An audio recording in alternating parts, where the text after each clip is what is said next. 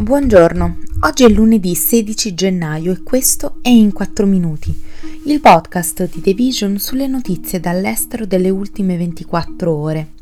Parleremo della società di Donald Trump che ottiene la massima punizione per aver evaso le tasse e della Tunisia, sempre più isolata sotto Sayed mentre gli Stati Uniti riducono gli aiuti. L'azienda immobiliare della famiglia dell'ex presidente Donald Trump è tenuta a pagare una sanzione penale di 1,6 milioni di dollari per la sua condanna per frode fiscale e altre accuse, una risoluzione severa nonché la massima punizione possibile. La sentenza, emessa da un giudice della Corte Suprema di Manhattan, conclude un lungo calvario legale per l'azienda di Trump, la Trump Organization, che a dicembre è stata condannata per aver elargito benefici in nero ad alcuni dei suoi massimi dirigenti. Uno di quelli che ha orchestrato lo schema, Allen Weisselberg, si è dichiarato colpevole e ha testimoniato al processo della società. Martedì è stato condannato a scontare 5 mesi nel carcere di Rikers Island. Comunque, né l'ex presidente né i suoi figli erano coinvolti nel processo.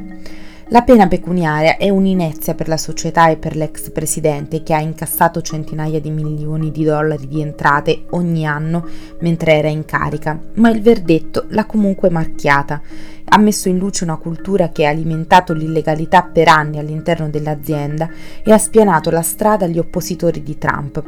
Intanto il procuratore distrettuale di Manhattan, Alvin Bragg, ha chiesto in un comunicato che lo Stato cambi la legge in modo da poter imporre pene e sanzioni più significative alle società che commettono reati a New York.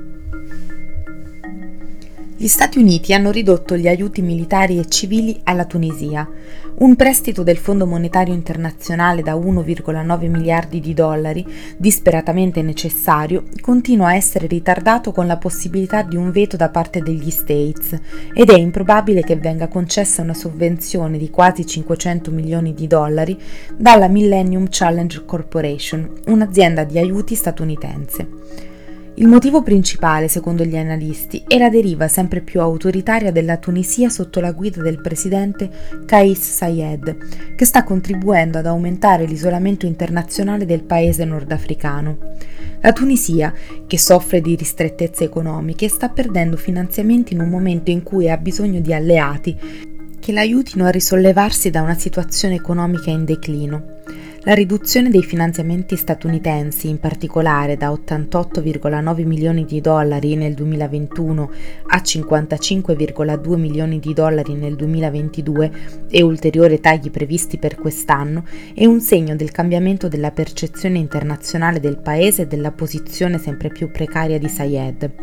Dalla rivoluzione del 2011, che ha rovesciato il leader di lungo corso Zine el Abidin Ben Ali e ha inaugurato quella che sembrava essere la più forte democrazia del mondo arabo, gli Stati Uniti sono stati uno dei maggiori donatori esteri della Tunisia con centinaia di milioni di dollari di sostegno. Tuttavia, le politiche di Sayed durante la sua presidenza hanno cambiato l'atteggiamento degli Stati Uniti e del mondo intero. La più importante è stata la sua decisione di sospendere il Parlamento e sciogliere unilateralmente il governo nel luglio del 2021, prima di governare per decreto e introdurre una nuova Costituzione che ha radicato il potere nelle sue mani. Questo è tutto da The Vision, a domani.